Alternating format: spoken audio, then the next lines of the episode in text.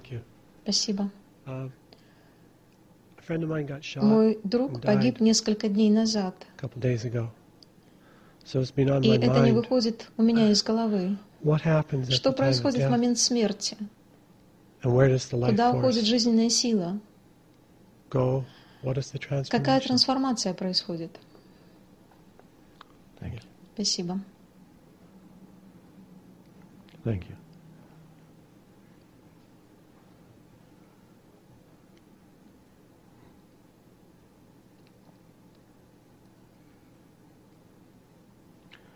Я еще не имел опыта физической смерти, uh, так же, как и дзен-мастер, asked которого спросили однажды о жизни после смерти. И он ответил, я не знаю. А ему "Why don't сказали, почему же вы не знаете? Вы ведь master." мастер. А он сказал, да, но я не мертвый мастер. Но я погрузился очень глубоко в то, что можно было бы назвать смертью form. с формой. Таким образом, в некотором смысле я все-таки нахожусь в этой сфере, и поэтому я знаю и могу сказать, что в конечном итоге то, что мы видим как смерть, является растворением формы, а вечное в нас, и я знаю это из личного опыта, не может быть затронуто этим. Поэтому я бы сказал так. То, что происходит, зависит от того, в каком состоянии сознания вы находитесь. То есть, какое состояние сознания преобладает в вас в течение этой жизни. Если в течение вот этой своей жизни вы были постоянно отождествлены с формой, то есть с телом или психологической формой меня, это означает, что это выражение сознания находилось все еще в состоянии подобном сну, что есть отождествление с формой. И вы можете легко экстраполировать из этого, если тенденция отождествления сознания с формой все еще имела место, то есть пробуждение еще не случилось, то тогда эта тенденция будет продолжаться, и произойдет дальнейшее form, отождествление с формой, и этот процесс будет продолжаться.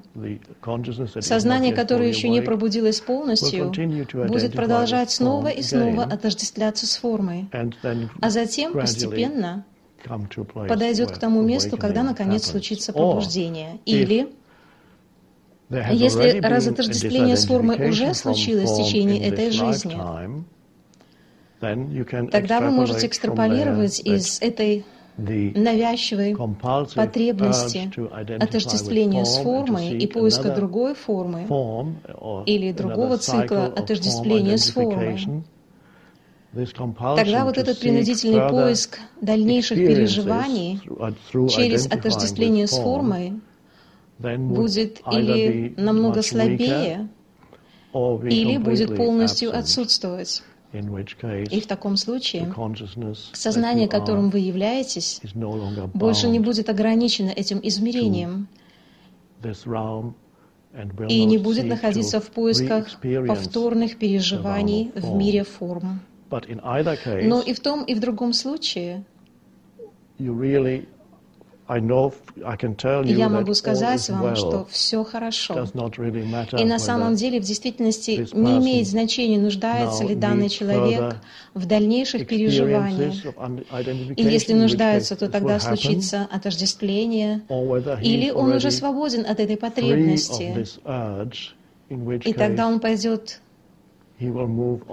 дальше и будет жить в измерении, которое мы даже не можем постичь, пока находимся здесь.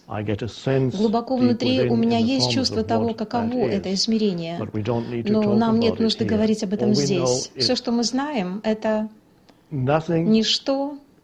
В самом начале курса чудес есть такая фраза, в которой заключена вся суть курса, курса чудес. Ничто не угрожает тому, что реально. Ничто нереальное не существует. И в этом заключен покой Бога. То, что реально в нем, находится за пределами can know форм. that when you see И в этом может удостовериться любой человек. Когда вы видите мертвое тело, вы понимаете, что оно больше не является тем, кого вы знали. Это больше не является той сущностью, которую вы знали. Это всего лишь оболочка. Так что ничто не угрожает тому, что реально. Ничто нереальное в конечном итоге не существует. Именно поэтому мудрецы всех традиций говорят об этом мире форм как иллюзорном в конечном счете. Все зависит от того, с какого уровня вы смотрите на это. Важно то, что все хорошо за пределами того, как это кажется на уровне only level форм, where death так как это единственное измерение, где существует смерть, что на самом деле является переходом из одной формы в другую, или из одной формы в то, что не имеет формы. Вот что такое смерть, и не более того. Ничто реальное не умирает. Ничто реальное не умирает. То есть в конечном итоге такого явления, как смерть, не существует. Так только кажется. Это трансмутация формы. Форма или растворяется, или ищет какую-либо другую форму, какого-либо другого отождествления с формой. Для вас, конечно, важно идти в состояние покоя, стать тихим, умиротворенным в себе самом important, перед лицом смерти. Особенно, когда вы находитесь рядом с кем-либо, кто переживает процесс умирания, или когда вы находитесь рядом с кем-либо, кто только что умер. Будьте с этим, закройте глаза, погрузитесь в глубокую тишину, где вы можете понять, кто вы есть. И как только вы поймете, кто вы есть, как только вы поймете, что вы есть не имеющая формы сознания, тогда вы также поймете, что ничто реальное не умирает. Ничто реальное не умирает. То есть в конечном итоге смерти не существует. Но это, конечно, не означает, что вы не можете чувствовать грусть. Вы можете позволить себе плакать и грустить. Но в то же время вы понимаете, что ничто реальное не умирает. Это случилось со мной, когда мои родители умерли два года назад. Сначала один, а потом через шесть месяцев второй. Конечно, когда вы переживаете смерть любимых людей в течение короткого периода времени, да, были слезы, была печаль. Но в то же время было понимание, что в конечном счете смерти нет. И сама суть того, кем они были, не разрушается. Точно так же, как я знаю, что суть того, кто я есть, не может быть разрушена.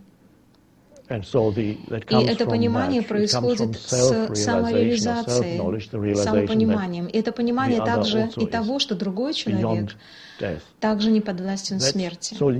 Так что вы можете как бы существовать на двух уровнях. Да, на этом уровне есть место печали и скорби, могут подступать слезы. and mourning and tears. If it happens, Это it может comes in waves. накатывать You may have волнами. Возможно, вы обращали внимание, что когда кто-либо близкий умирает, печаль находит волнами. Она охватывает вас, а потом ненадолго отпускает, а затем накатывает следующая волна печали. И даже когда накатывает волна, глубже под этим может присутствовать покой. Таким образом, вы не находитесь полностью в этой эмоции. Вы не полностью охвачены ею. Она существует в вашем внутреннем пространстве, а под этой эмоцией находится покой.